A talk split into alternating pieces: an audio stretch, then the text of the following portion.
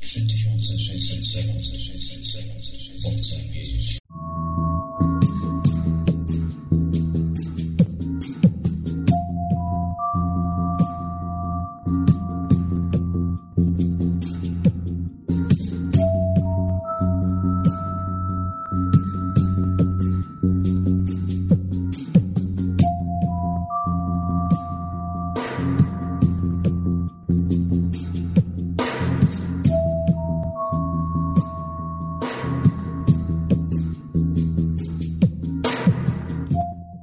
Witajcie bardzo gorąco i serdecznie, drodzy słuchacze, w kolejnej audycji już 3600 sekund, bo chcę wiedzieć.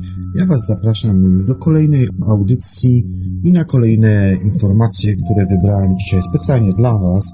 Zacznijmy może od nowinek technicznych. Elektroniczny jeans. Firma Levi Strauss, której wielka kariera była ściśle związana z produkcją jeansów dla kalifornijskich poszukiwaczy złota, połowie XIX wieku wkracza właśnie w świat nowoczesnych technologii. Tym razem odpowiada na zapotrzebowanie bardzo współczesne. Wielu ludzi poszukuje wygodnych systemów sterowania smartfonami, które nie będą wymagały wyjmowania telefonu z kieszeni i operowania klawiaturą. Dlatego też wspólnie z firmą Google Levi Strauss zaprojektował jeansową kurtkę nazwaną Commuted Tracker Jacket Witch Jaguar. Sama idea była prosta, uwolnić ręce, np. rowerzysty, od konieczności wykonywania zbędnych ruchów przy telefonie. W tym celu mankiety kurtki wykonane są z tkaniny, w której splocie oprócz bawełny znajdują się cienkie druciki.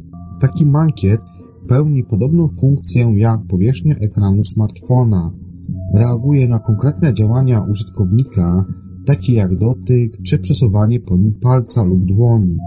Kurtka jest bezprzewodowo połączona ze smartfonem przy użyciu specjalnego klipu znak TAG. Dzięki temu systemowi możliwe jest nie tylko odbieranie lub nawiązywanie połączeń, czy też odsłuchiwanie SMS-ów, ale też obsługa odtwarzacza plików muzycznych czy uzyskanie informacji o tym, w jaką ulicę należy skręcić oraz na przykład planowanym czasie dojazdu do miejsca. Kurtkę po odczepieniu klipu można prać tak jak zwykłą jeansową odzież. Film opisujący pomysł można zobaczyć choćby nawet na YouTubie. Obecnie cena tej kurtki wynosi 350 dolarów i trafiła ona już do sprzedaży w Stanach Zjednoczonych pod koniec września 2017 roku. Nachodzi więc czas, że nie tylko będziemy posiadać urządzenie elektryczne, ale też będziemy się w nie ubierać.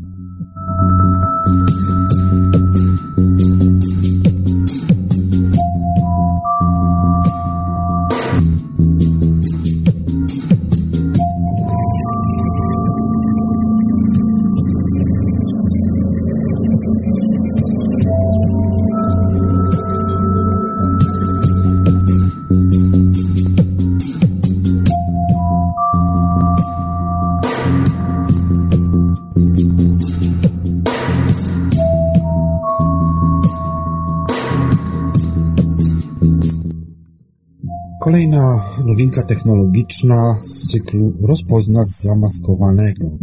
Wielu złoczyńców, czy też kiboli wszczynających burdę po meczach piłkarskich zakłada na przykład czapki, chusty, czy też kominiarki, żeby nie dało ich się rozpoznać. Być może już niebawem nie uchroni to przed określeniem jego tożsamości. Doktorant z Uniwersytetu Cambridge specjalista w zakresie inżynierii biomedycznej Amariot Saint opracował bowiem wraz z zespołem algorytm maszynowego uczenia się, który rozpoznaje 14 kluczowych miejsc na ludzkiej twarzy. System przeanalizował 2000 zdjęć ludzi w czapkach, okularach, chustach, a nawet ze sztucznymi brodami, na których ręcznie oznaczono właśnie te istotne punkty. Potem podczas testu prawidłowo rozpoznał twarz 77% osób noszących chusty, a w znacznie trudniejszym przypadku, gdy na przykład dana osoba miała na sobie jednocześnie kapelusz, chustę i okulary, wykrywalność wynosiła 55%. Wypracowanie systemu automatycznego wykrywania twarzy pozwoli na przygotowanie narzędzia użytecznego m.in. dla policji czy też innych służb bezpieczeństwa. Twórca zauważa jednak, że możliwe jest jego wykorzystanie np. do identyfikacji osób biorących udział w protestach antyrządowych, co zdecydowanie ograniczy prywatność obywateli. Nie wiem jak Wam, ale mi się to na pewno nie podoba.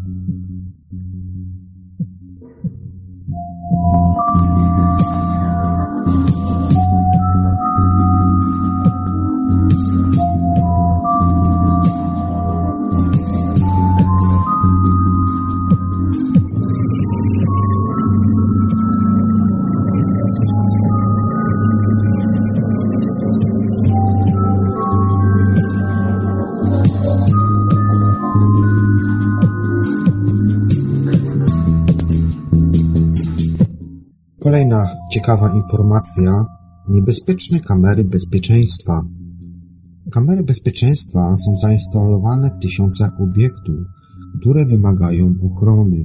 Okazuje się jednak, że mogą one także być źródłem wycieku informacji. Specjaliści do spraw cyberprzestępstwa z Uniwersytetu Ben Guriona w Izraelu udowodnili, że zarówno profesjonalne systemy, jak i te zwykłe kamery domowe czy też nawet systemy prostych wideomofonów są narażone na atak z zewnątrz przy użyciu niewidocznego dla ludzkiego oka promieniowania podczerwonego, w skrócie jego nazwa to IR.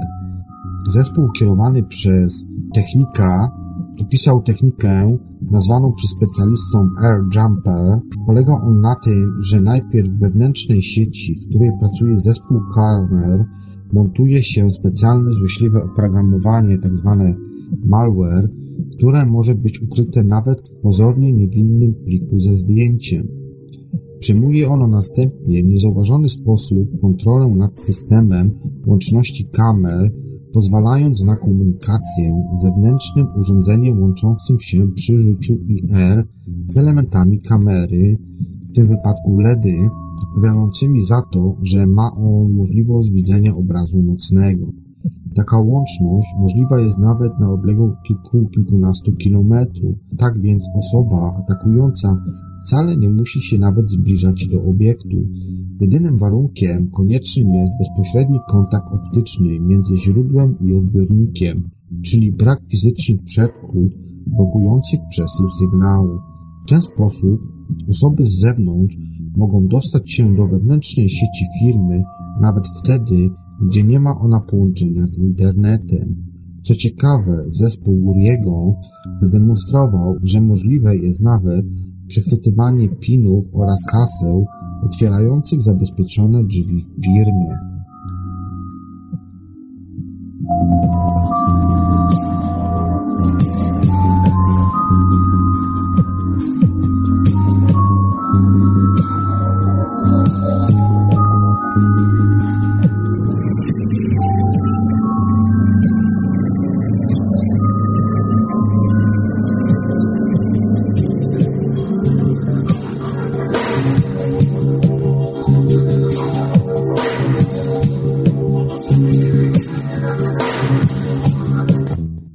Teraz może coś o papierze toaletowym.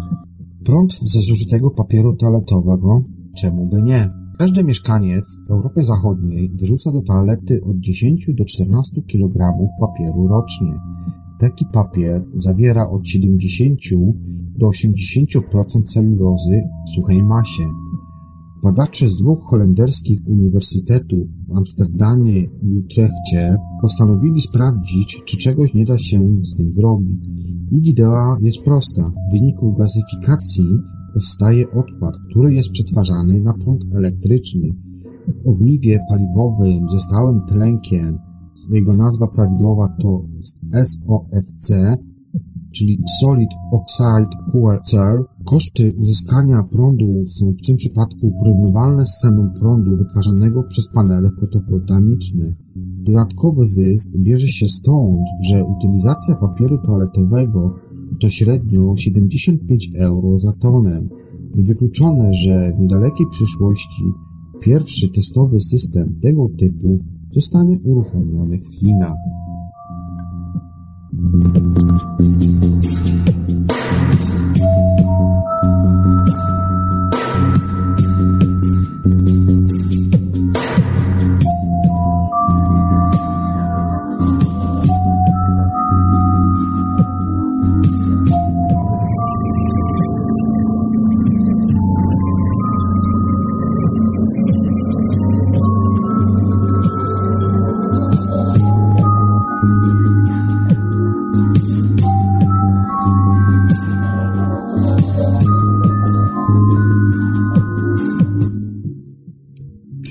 butach.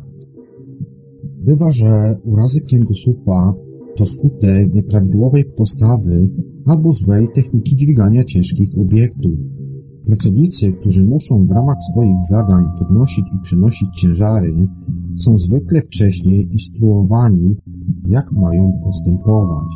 Można też obejrzeć dziesiątki filmów pokazujących, co robić. Niestety, zwykle się o tym zapomina, gdy przychodzi do konkretnego działania. Dlatego ciekawą propozycją wydaje się zestaw czujników zaprojektowanych przez zespół specjalistów w zakresie mechatroniki i robotyki z kanadyjskiego Uniwersytetu Chilcothe. W casach butów znajdują się tensometry wykrywające rozkład ciężaru robotnika. Dodatkowo czujnik zbudowany akcelerometrem zainstalowano w kasku. Całością steruje system komputerowy wyposażony w uczący się algorytm, który rozróżnia postawę prawidłową i nieprawidłową. Podczas testu okazało się, że jest skuteczny w 95%. Wystarczy więc uzupełnić go o sygnalizację wibracyjną lub dźwiękową, aby spełnił swoje zadanie.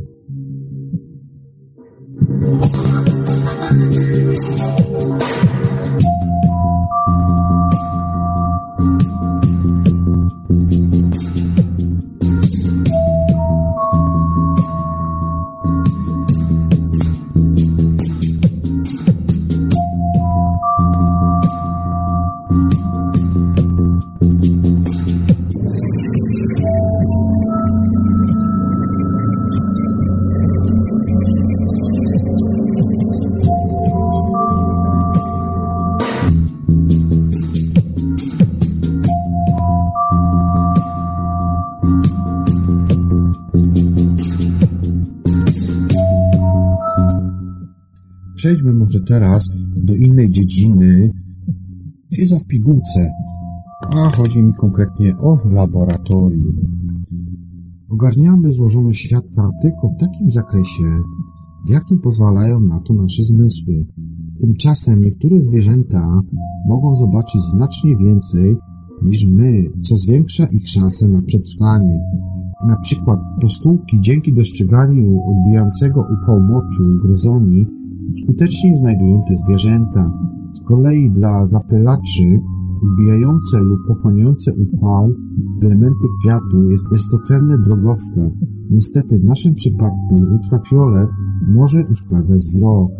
Mimo, że ludzkie receptory siatkówki są wrażliwe na to promieniowanie, to z ewolucyjnego punktu widzenia korzystnie jest chronić siatkówkę dzięki pochłaniającej UV soczewce. Jej chirurgiczne usunięcie np. u pacjentów z kataraktą czasami pozwala zaobserwować wrażliwość na krótkotrwałe światło. Niewidzialne dla nas promieniowanie podczerwone mogą wyczuwać węże, np. grzechotniki, które dzięki temu polują na stało cieplne ssaki, nawet w całkowitych ciemnościach. Termopercepcja chrząszczy pozwala im odnajdywać ogień w lesie, aby larwy mogły żerować na spalonym drewnie. Naukowcy podpatrują ten fenomenalny narząd zmysłu i już teraz kamery termowizyjne pozwalają zaoszczędzić nam na ogrzewaniu dzięki wychwytywaniu nieszczelności budynku, a lekarzom ułatwiają lokalizowanie stanów zapalnych.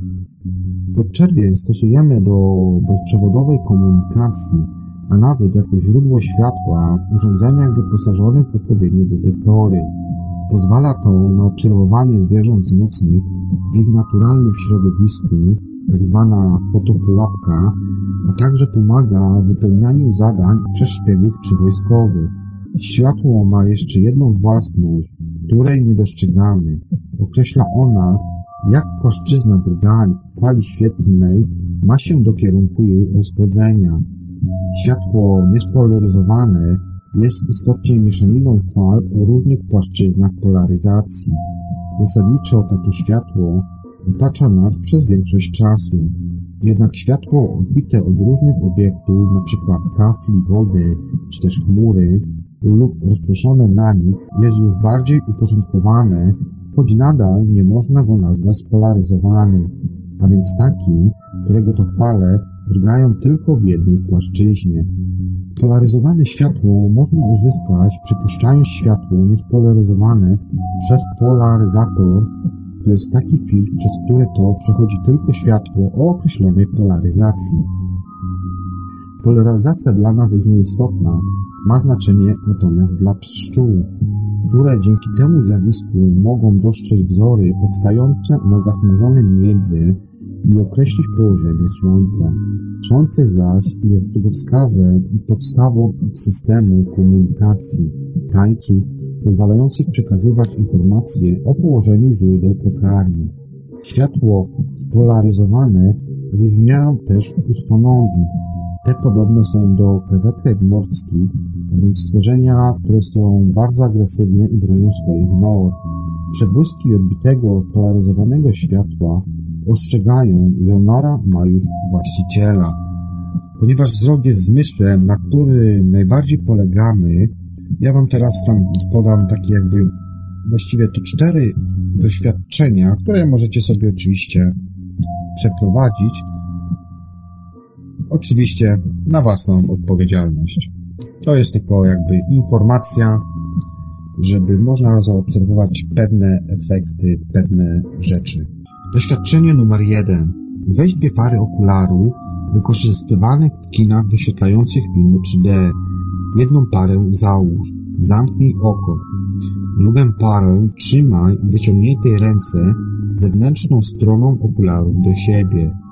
Spójrz przez nią na źródło naturalnego światła, na przykład na okno. Powoli obracaj okulary zgodnie z ruchem wskazówek zegara. Wyjaśnienie tego doświadczenia. Gdy patrzysz jednym okiem, jedna z soczewek obracanej parze okularów jest przezroczysta lub ciemna, w zależności od jej ustawienia. Dzięki równolegle ułożonym cząsteczkom związków chemicznych soczewki okulary przepuszczają tylko światło o określonej polaryzacji, wydające w określonej płaszczyźnie. Są zatem filtrami polaryzacyjnymi. Można to również porównywać do próby przyciągnięcia linijki przez szczelinę. Uda się to tylko przy konkretnym położeniu obu elementów. W technologii kina 3D dwa obrazy wyświetlane są na ekranie jednocześnie. Różnią się jednak polaryzacją użytego do wyświetlenia światła. Filtry wygaszają obrazy tak, aby tylko jeden trafił do jednego oka. Podobne filtry znajdują zastosowanie w niektórych typach okularów przeciwsłonecznych czy goglach narciarskich oraz obiektywach fotograficznych, bowiem redukują odbicia i rozproszenie światła, przyciemniają obraz i poprawiają kontrast. Drugie doświadczenie. Weź jedną parę okularów z doświadczenia pierwszego i usiądź przed monitorem LCD. Obracaj okulary w jednej płaszczyźnie, patrząc na monitor. Wyjaśnienie.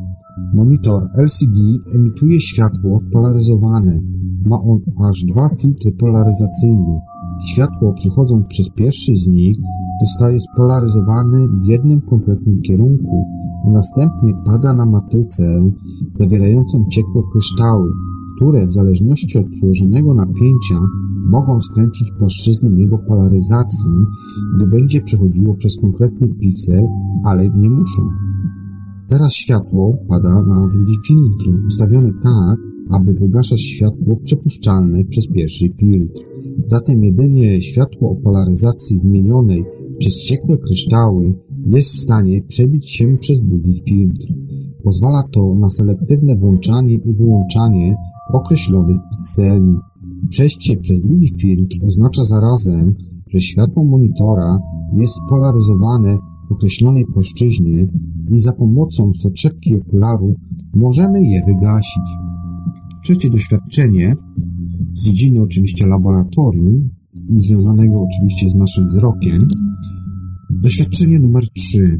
Diody emitujące podczerwień znajdziesz na przykład w pilocie do telewizora. Nakieruj na świecącą się diodę pilota obiektyw aparatu fotograficznego zamontowanego w smartfonie. Co widzisz wtedy na ekranie? Wyjaśnienie tego doświadczenia. Możemy zaobserwować migotanie jasnego światła. Detektor aparatu wykrywa fale świetlne do długości około 1125 nanometra. Oko ludzkie jest wrażliwe na fale o długości do 700 nanometrów. Wynika to z właściwości zastosowanego krzemu, który może absorbować promieniowanie właśnie o takiej długości.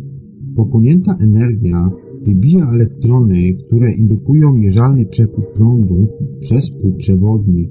Zmianę w przepływie prądu urządzenie odczytuje jako oświetlenie określonego obszaru i odpowiednio zmienia przepływ prądu w korespondującym obszarze wyświetlacza ciekłokrystalicznego. Wyświetlacz ten zawiera jednak piksele emitujące światło widzialne, a więc światło czerwone, zielone lub też niebieskie. Stąd też aktywacja sensora przez niewidzialne promieniowanie jest tłumaczona na pseudokolor wyświetlany na ekranie aparatu. I ostatnie doświadczenie z dziedziny laboratorium, doświadczenie numer 4. Połóż w ciemnościach blisko świecącej diody pilota jakiś obiekt, na przykład z metalu. Dobrze się tutaj sprawdza moneta, na przykład 5-złotowa. Ustaw obiektyw aparatu telefonu komórkowego bardzo blisko, zaledwie kilka centymetrów oświetlonego obszaru. Wyjaśnienie. Promieniowanie podczerwone, choć niewidzialne, zachowuje się jak zwykłe światło. Może odbijać się w lustrze albo od różnych przedmiotów. Pozwala to na przykład na obserwację zwierząt nocnych bez zakłócania ich spokoju. Pojedyncza dioda pilota jest w stanie oświetlić bardzo blisko położone obiekty. Dlatego na ekranie smartfona widać zarys obiektu i refleksję światła pozwalające nawet na odczytanie nominału monety. Typowy aparat ma zamontowany filtr, który obniża natężenie promieniowania podczerwonego docierającego do sensora.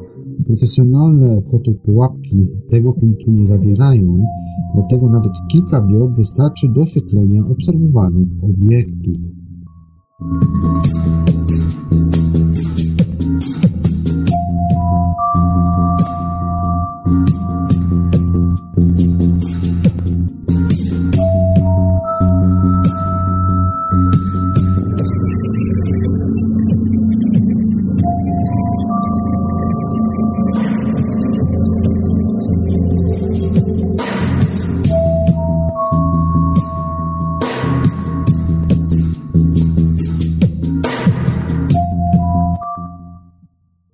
17 na 18 listopada 2017 roku rozbłysły okruchy komety Tempel-Tutle. Choć listopadowa pogoda na ogół nie sprzyja długim obserwacjom, próbujmy zapolować na Leonidy. Takie meteory promieniują od 10 do 23 listopada, jednak najlepiej wypatrywać jest noc Simu. Radiandroju, a więc obszar, w którym to przecinają się przedłużenia początków ich toru, znajduje się w konstelacji Lwa.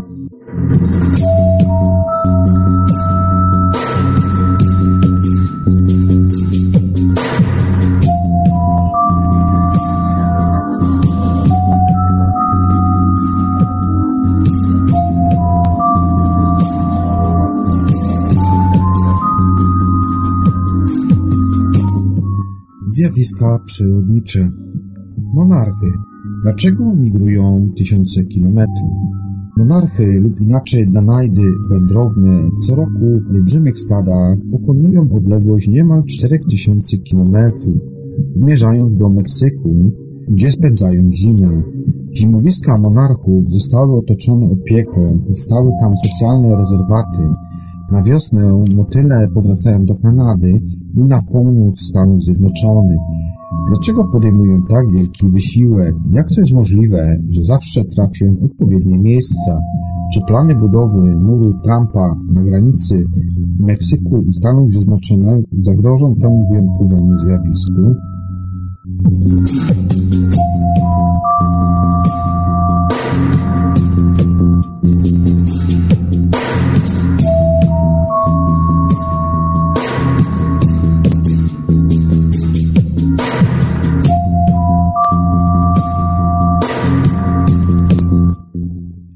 Monarchy to jedne z najbardziej znanych motyli na świecie ze względu na niezwykłą podróż, którą co roku odbywają, odlatując na zimowisko oddalone o kilka tysięcy kilometrów od miejsca, w którym żyją. Podczas długich ciepłych letnich dni monarchy przebywają na terenach przy granicy Stanów Zjednoczonych i Kanady. Pod koniec lata zaczyna napływać tam powietrze polarne, które znacznie obniża temperaturę. Motyle nie potrafią regulować temperatury swojego ciała, dlatego stada liczące miliony osobników muszą wyruszać w podróż do miejsc, w których panują lepsze warunki. Wraz z nadchodzącymi ochłodzeniami monarchom szybko ubywa pożywienia. Ich larwy pożerają wyłącznie liście tojeści, dorosłe owady potrzebują do życia jej bowiem kwiatów. Do tej pory udało się zmapować trzy trasy migracyjne monarchów. Motyle, które spędzają lato pomiędzy Oceanem Spokojnym a górami skalistymi, odlatują na zimę do Kalifornii. Te, które występują na terenie pomiędzy Oceanem Atlantyckim a wielkimi jeziorami, lecą na Kubę, a potem zapewne kontynuują podróż, ale na razie jeszcze nikt nie wie właściwie dokąd. Najbardziej znana trasa migracji prowadzi do Meksyku. Korzystają z niej monarchy żyjące pomiędzy górami skalistymi a wielkimi jeziorami.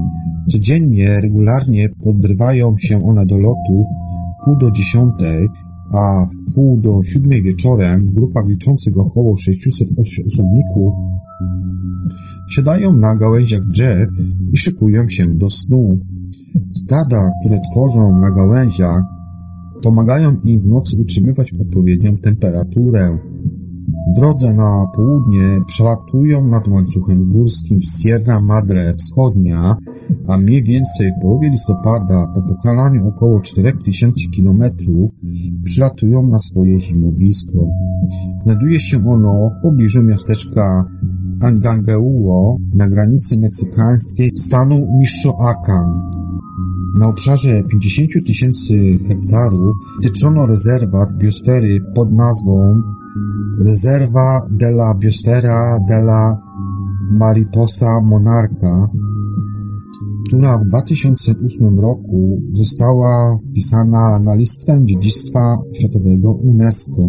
Przepraszam za, jeżeli tam ta nazwa jest niepoprawna, ale to jest inny język i ciężko mi to jest wymówić. Na terenie rezerwatu monarchy zakładają kolonie w lasach wiedłowych na południowych lub południowo-zachodnich stokach gór, zawsze blisko gdzieś wody. W okresie godowym motyli w lutym i marcu gałęzie drzew i krzewów usiane monarchami czasami łamią się pod ich ciężarem. W wyniku upadku wielu motylów uszkodzą sobie skrzydła i już nigdy nie będą mogły się zbić w powietrze. W połowie lutego, kiedy zaczyna wzrastać temperatura, a dni się wydłużają, monarchy intensywnie żerują, ssąc nektar z kwiatów i przygotowują się do powrotu na północ. Na początku marca grupy motyli podczas przylotów testują prądy powietrzne, które umożliwią im powrót do domu. Sposób lotu monarchów jest bardzo interesujący. Preferują otwarte doliny, w których występują prądy wznoszące. Motyle wykorzystują je, oszczędzając siły skrzydła. Mają bowiem złożone na kształt litery V i poruszają nimi tylko wtedy, kiedy wiatr im nie sprzyja lub muszą zmienić kierunek. Naukowcy przez długi czas głowili się nad tym, w jaki sposób kolejne pokolenia motyli trafiają w miejsca, w których nigdy przedtem nie były. Czas trwania podróży jest dłuższy niż przeciętny cykl życiowy monarcha, który trwa około dwóch miesięcy. Ostatnie letnie pokolenie tych motyli właśnie wchodzi w stan diapauzy, to jest okresowego zahamowania rozwoju organizmu, podczas którego to metabolizm znacznie zwalnia. W trakcie diapauzy monarchy się nie rozmnażają i żyją aż 7 miesięcy. Dopiero pod koniec zimy, kiedy motyle opuszczą Meksyk, rodzi się kolejne pokolenie. Monarchy, które w następnym roku wracają do Meksyku, są prawnukami tych, które tam były w zeszłym roku. W jaki sposób znajdują drogę do tych samych miejsc, a kiedy nawet na te same drzewa i gałęzie, skoro w cyklu migracyjnym uczestniczą za każdym razem nowe pokolenia, naukowcy odkryli, że zwyczaje migracyjne motyli są zaprogramowane w genach. Neurobiolodzy amerykańscy w 2003 roku stwierdzili, że utrzymaniu prawidłowego kierunku monarchom pomaga swego rodzaju zegar wewnętrzny, który umożliwia motylom rejestrowanie zmian pozycji Słońca. Zasadniczą rolę w tym procesie odgrywają tzw. Tak kryprochromy, fotoreceptory światła niebieskiego.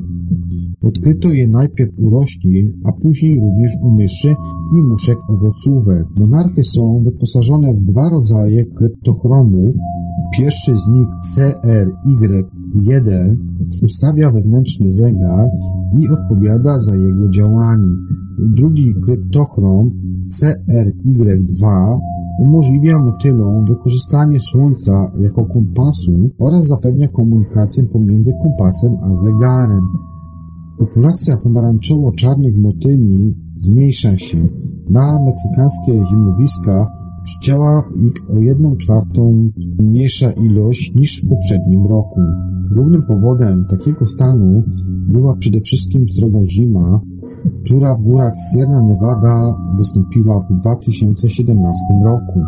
Dużą rolę odgrywa również nielegalna wycinka drzew w meksykańskich górach oraz opryski chemiczne, którymi amerykańscy farmerzy likwidują tojeść, a więc roślinę, na której żyją monarchy. Wkrótce być może pojawi się też nowa przeszkoda na trasie migracyjnej, może to być potężny, wysoki mur o długości 3000 km, który to amerykański prezydent Donald Trump chce wybudować wzdłuż granicy Stanów Zjednoczonych i Meksyku. Czy monarchy będą zatem w stanie pokonać ten mur? To już pozostanie nam tylko poczekać.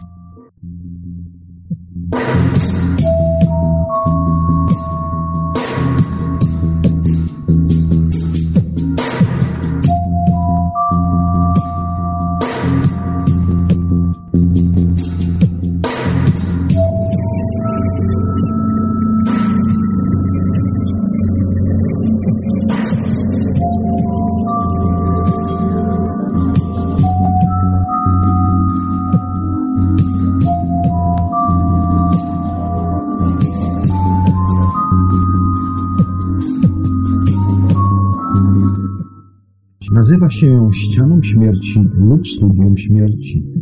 Nie bez powodu. Konstrukcja w kształcie walca o średnicy od 6 do 11 metrów, której niemal poziomo krążą odważni motocykliści, była przyczyną śmierci wielu z nich. Pierwsza ściana śmierci tego rodzaju zachwyciła widzów w parku rozrywki na nowojorskiej Conway Islands w 1911 roku. W latach dwudziestych zyskała popularność w Anglii i w innych krajach europejskich. Obecnie cieszy się powodzeniem w Nepalu i w Indiach, skąd pochodzi właśnie ta moja relacja. Ja tutaj sobie przeglądam na materiałach swoich zgromadzonych. W indyjskiej studni śmierci śmiałkowie jeżdżą nie tylko na motocyklach, lecz także samochodami. Najważniejszym wyzwaniem jest dla nich duże przeciążenie, przy dużych szybkościach porównywalne do tego, które doświadczają piloci nowoczesnych myśliwców. Aby pojazd utrzymywał się na ścianie, musi jechać z prędkością co najmniej 50 km na godzinę. Ponieważ motocykl podczas jazdy prawie leży na boku, benzynę do silnika wtłacza siła odśrodkowa.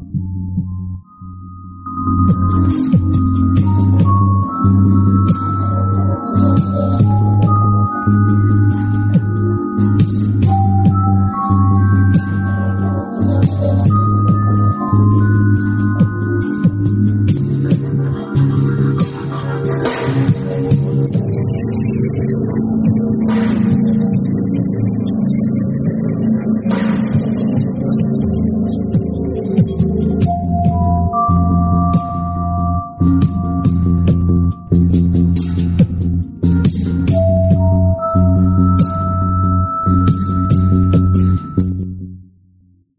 z innej beczki, zdrowie, czyli oleje. Sztuką tak naprawdę jest wiedzieć, jaki olej do danej potrawy zastosować.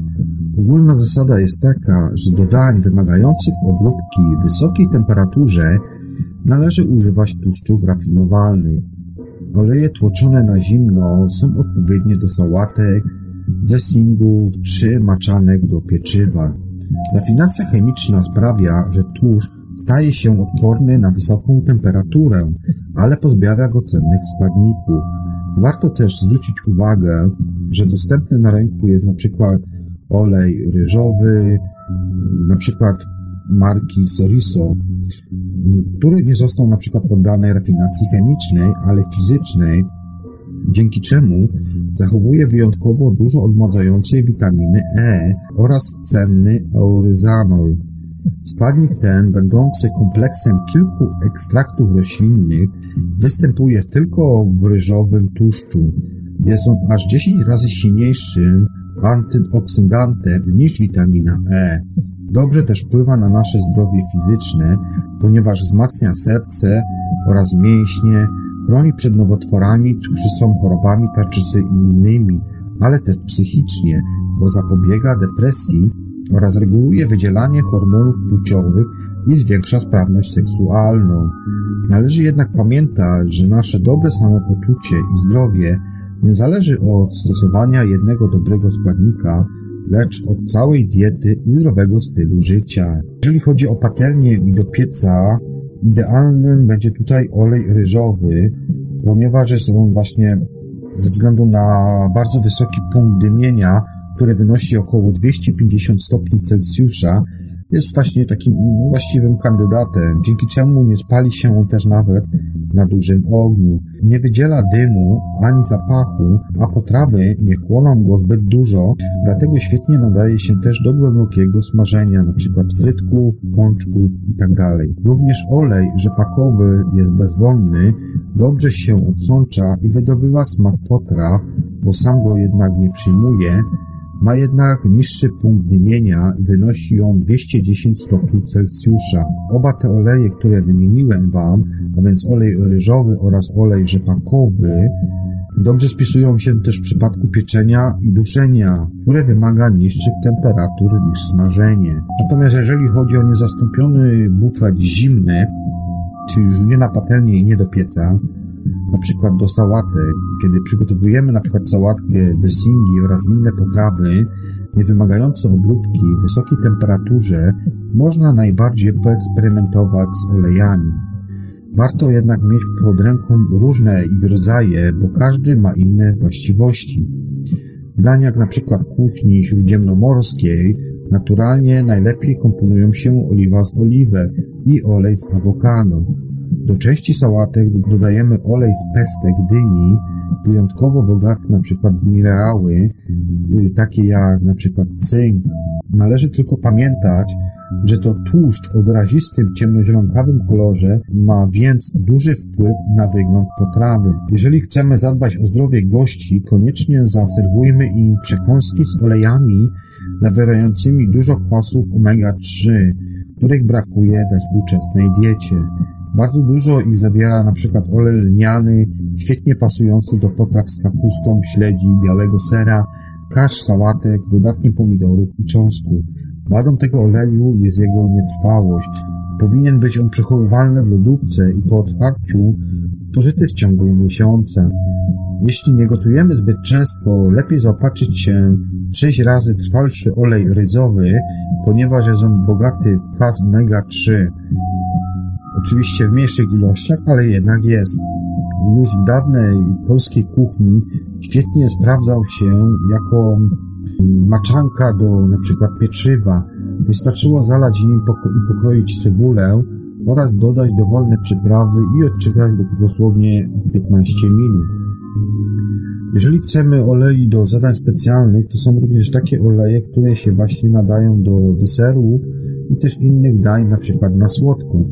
Bardzo dobrze sprawdzają się tutaj oleje na przykład z orzechów, szczególnie włoski, o lekko karmelowanej woni oraz na przykład z archaidowych, najlepiej prażonych. Olej z pestek dyni świetnie wzbogaci smak lodów waniliowych lub sernika. Na przykład w Austrii dodawany jest do słynnego sernika wiedeńskiego.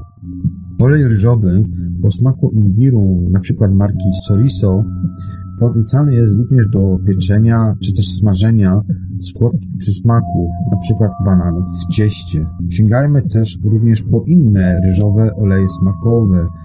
Może być przykład limonkowy, który ma wyjątkowo dobry smak. Dobrze nadaje się on przykład do smażenia ryb, krewetek i owoców morza. Czeskowy jest natomiast idealny do mięs, zapiekanych ziemniaczanych i makaronów oraz do dań warzywnych. Olej z dodatkiem przypraw orientalnych świetnie spisze się na przykład w dani kuchni azjatyckiej, a ten na przykład z chili będzie niezastąpionym składnikiem sosów i past paprykowych oraz wszelkich potraw o ostrym smaku. A więc ja Was zachęcam do poeksperymentowania, bo jest to naprawdę świetna zabawa.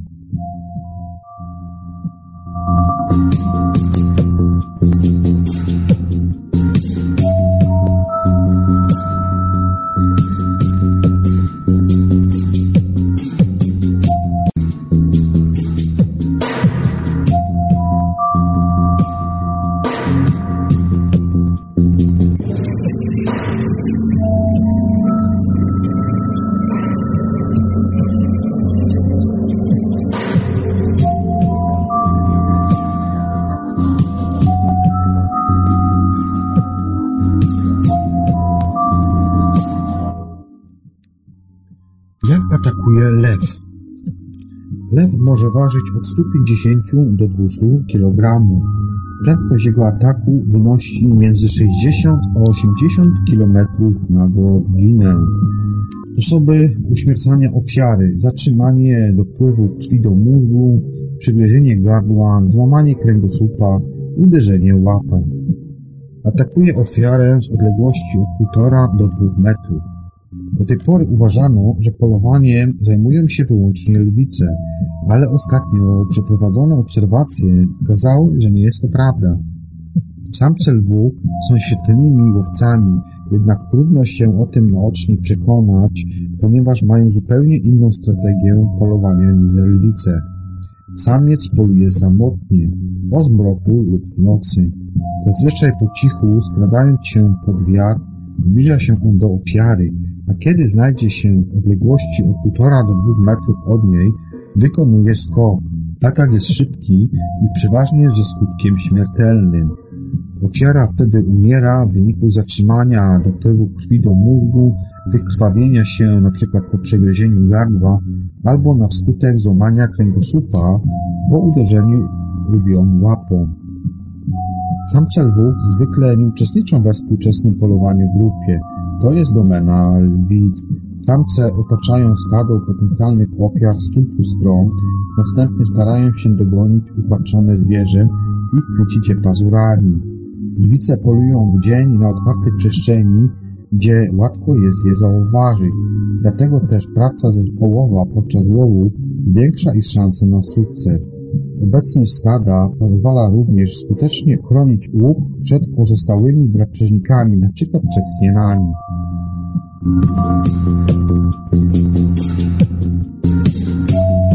Kim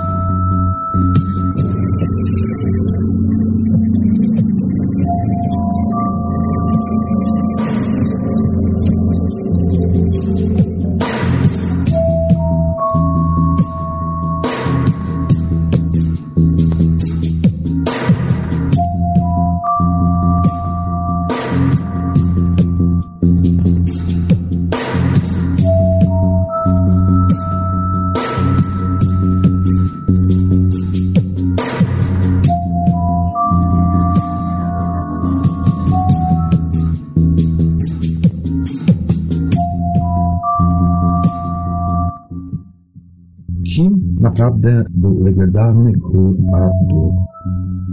Artur naprawdę istniał, choć nie był królem i nie dopuścił się wszystkich czynów, którym mówią legendy.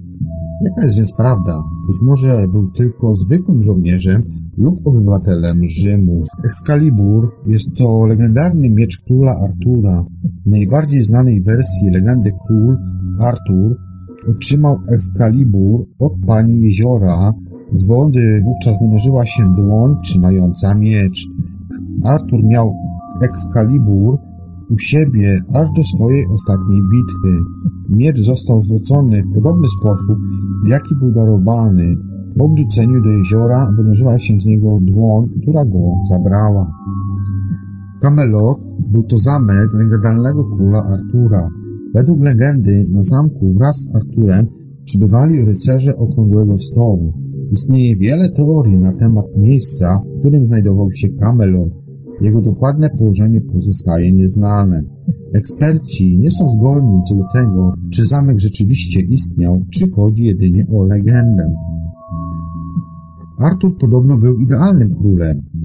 O wszystkim decydował wraz z rycerzami, z którymi zasiadywał przy okrągłym stole na zamku Camelot. Jego wiernym towarzyszem był czarodziej Merlin, a zawziętą przeciwniczką była zła czarownica Morgana. Tyle mówią legendy. W rzeczywistości Artur był kimś zupełnie innym. Pierwsze wzmianki o Arturze pochodzą z 540 roku naszej ery. Zapisał je historyk Gildas Mendrzec, według którego Artur walczył u boku królów brytyjskich. On sam nie był ani królem, ani nawet szlachcicem. Był on zwykłym żołnierzem, a pozycję przywódcy zawdzięczał swojemu talentowi. Przez kolejne 500 lat pojawiały się wzmianki o Arturze, który to dowodził wojskiem w bitwach przeciwko żołnierzom anglosaskim. Artur żył w czasach, kiedy anglosascy barbarzyńcy pustoszyli całą Brytanię. Starali się uprowadzić jak najwięcej Brytów, których uczynili niewolnikami. Tych, którzy stawiali opór, zabijali. Według Gildasa Mędrca bohaterski Artur przejął dowodzenie nad wojskiem brytyjskim i wygrał bitwę pod Mons Badonicus. Było to pierwsze wielkie zwycięstwo i choć dziś nie wiadomo, czy Artur w ogóle brał udział w tej bitwie, te legendy prawią, że nie tylko był on głównym dowódcą, ale własnoręcznie zabił 940 wrogów. Tych prastarych opowieściach nosił jeszcze imię Ambrozjusz Aurelian i był Rzymianinem, a nie Brytem. Historyk Gildas nazwał go ostatnim Rzymianinem w Brytanii i twierdzi, że jego rodzice nosili fiolet, co w Rzymie oznaczało, że należeli oni do rodu cesarzy lub konsulów, którzy to panowali nad Imperium Rzymskim. Według opisów i ilustracji Kamelot wygląda jak średniowieczny zamek, ale w rzeczywistości była to rzymska twierdza w obecnym Colchester. W dawnych czasach osada, która powstała w 40 roku naszej ery, nazywała się Camulodunon i była pierwszym rzymskim miastem w Brytanii. Chodziło o strategiczne miejsce, które miało ułatwić utrzymanie władzy Rzymian nad Brytanią. Artur prawdopodobnie nigdy nie przybywał w tym miejscu. Zamek Camelot prawdopodobnie dostał się do legendy około 600 lat po śmierci Artura, który podobno zginął w 537 roku podczas bitwy pod Kamlan. Po tym wydarzeniu wszystko poszło w złą stronę. Dżuma Justyniana zdziesiątkowała mieszkańców Brytanii, nie oszczędzając jej królów. Anglosasi znowu zaatakowali, a osłabieni Brytowie nie mieli szans. Nastały ciężkie czasy, a ludzie dla dodania sobie otuchy snuli opowieści o bohaterskim Arturze. Czarodziej Merlin to postać również zagadkowa jak sam król Artur. W dawnych czasach, co prawda, jeden Merlin istniał, nie był jednak on czarodziejem w szpiczastym kapeluszu, ale historykiem. Nigdy nie spotkał się on z Arturem, bowiem w czasach, kiedy żył legendarny bohater, był już dawno martwy. Niektórzy eksperci uważają, że postać Merlina wywodzi się od walijskiego bohatera ludowego Merdina. Był to bard, który walczył w bitwie pod Arth w 1573 roku. Bitwa była tak straszna, że Myrdin oszukał i uciekł do lasu. Tam zyskał zdolności przepowiadania przyszłości. W tym czasie Artur nie żył już od 35 lat.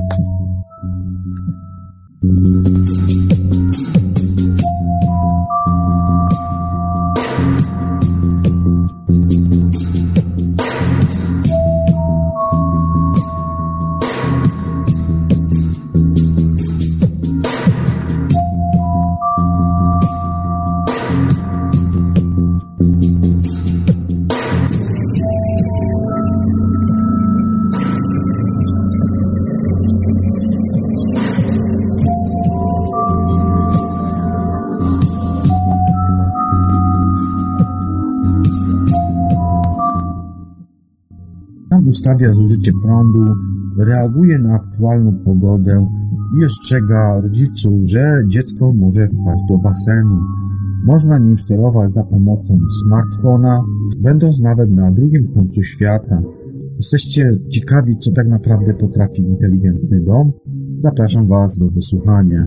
Nie potrzebujemy do tego żadnych futurystycznych gadżetów. Wystarczą powszechnie dostępne technologie. Największą zaletą jest ich wzajemne połączenie i łatwość sterowania. Wszystkie urządzenia można obsługiwać w jednym miejscu. Do tej pory byliśmy przyzwyczajeni do tego, że jeden system steruje ogrzewaniem, drugi oświetleniem, a całkiem inny alarmem. Inteligentny dom jest obsługiwany za pomocą panelu sterowania lub zwykłego smartfona zainstalowaną aplikacją, która jest bezprzewodowo podłączona z centrum sterowania domu. Niektóre funkcje przydają się rzadziej, przykład włączanie światła w dowolnym pomieszczeniu bez podchodzenia do włącznika albo powiadamianie o tym, że w skrzynce na listy jest przesyłka. Inne funkcje bardziej przydatne, system zabezpieczający, bierący dane z kamer rozmieszczonych wokół domu, automatycznie powiadomi agencję ochrony, kiedy osoba niepowołana wejdzie na teren posesji. Kamery są oczywiście wyposażone w notowizory. Właściciel domu za pomocą uniwersalnego panelu obsługującego może połączyć się z dowolną kamerą i zobaczyć, co się dzieje w okolicy domu. Nagrania są zapisywalne, więc nawet po upływie pewnego czasu można obejrzeć, jaki incydent kamery zarejestrowały. Po wyjściu ostatniego użytkownika dom wyłącza światło i odetnie dopływ prądu do gniazdek, które nie są przeznaczone dla odbiorników włączonych na stałe, np. lodówki. Gdybyśmy zapomnieli włączyć żelazko lub suszarkę do włosów, dom zrobi to za nas i zapobiegnie w ten sposób ewentualnemu pożarowi. Jeżeli podczas naszej nieobecności pojawiłyby się niespodziewanie np. goście, system zapisze ich twarze. Dzięki temu możemy sprawdzić, kto nas odwiedził. Wielkim udogodnieniem jest również funkcja włączenia w nocy świateł na korytarzach i w łazience po wykryciu ruchu.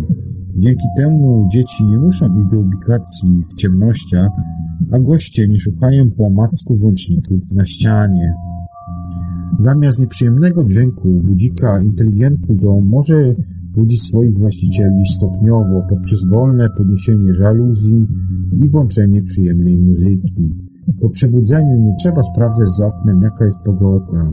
Stacja meteorologiczna znajdująca się na dachu na wyświetlaczu uniwersalnego panelu obsługi prześle informacje o temperaturze, prędkości wilgotności i ciśnieniu atmosferycznym. Na życzenie panel poda również informacje o pogodzie w dowolnym miejscu na świecie. W razie upału i ostrego słońca rozwinie markizy, by chroniły i ochładzały okna, a w razie wiatru zwinie je tak, by nie uległy one uszkodzeniu. Podczas deszczu zamknie natomiast okna. Największe oszczędności przynosi automatyczne sterowanie z użyciem energii, na przykład ciepło uzyskane za pomocą konwencjonalnych metod, takich jak kocioł, ogrzewanie elektryczne, uzupełnić z pomocą pompy ciepła, paneli fotowoltaicznych i rekuperacji, a więc odzysku ciepła z tak zwanego powietrza zużytego.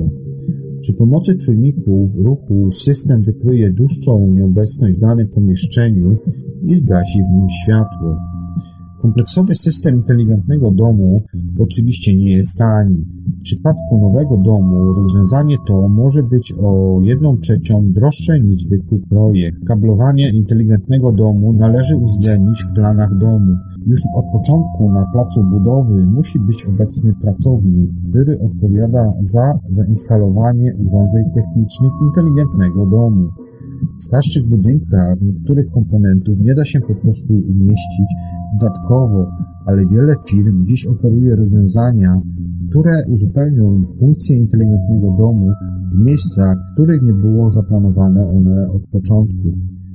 Koszty są wysokie, ale złotowłaściciel uzyskuje możliwość obserwowania tego, co się dzieje w jego domu, dowolnego miejsca na świecie za pomocą smartfona. Prosty sposób może połączyć się z kamerami i zobaczyć, kto kręci się koło domu. Może też zdalnie włączyć ogrzewanie lub przygotować na przykład saunę tak, by mógł z niej skorzystać zaraz po wejściu do domu.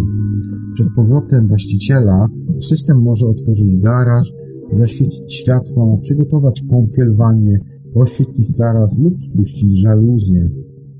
Inteligentny dom o najwyższym stopniu zaawansowania oznacza zupełną kontrolę nad wszystkim. Monitoruje temperaturę w pobliżu lodówki, kiedy na przykład mogą być niedomknięte drzwi, wilgotność szklarni albo ogrodzie zimowym, utrzymuje prawidłową temperaturę wody w basenie oraz poprzez sterowanie włączaniem i wyłączeniem gniazdek. Może on upiec chleb na przykład na śniadanie. To oczywiście można osiągnąć również w inny sposób, ale w inteligentnym domu wszystkim steruje się za pomocą jednego panelu obsługi. Jednostkę sterowania inteligentnym domem można zaprogramować w dowolny sposób, według fantazji właściciela. Na przykład po naciśnięciu jednego przycisku pod nazwą C, inteligentny dom może wykonać kilkanaście określonych czynników. Gasi światło, włączy alarm we wszystkich pomieszczeniach za wyjątkiem sypialni, łazienki i ubikacji, zamknie drzwi wejściowe, spuści rolety, ustawi wymaganą temperaturę w poszczególnych pokojach i tym podobnie. System może się nauczyć rozpoznawania głosu wszystkich członków rodziny, dzięki czemu będzie potem automatycznie rozpoznawał ich ustawione preferencje. System umie połączyć wszelkie sprzęty multimedialne w domu, wideo, DVD, filmy, Blu-ray, albumy muzyczne, nagrane programy telewizyjne, ulubione strony internetowe, albumy, fotografie rodzinne. Jeżeli chcemy natomiast obejrzeć film, to jedno dotknięcie na panelu sterowania powoduje, że system włączy wzmacniacz, przyłączy telewizor do trybu DVD, wysunie ekran i projektor oraz opuści żaluzję, a wieczorem włączy jeszcze nastrojowe oświetlenie.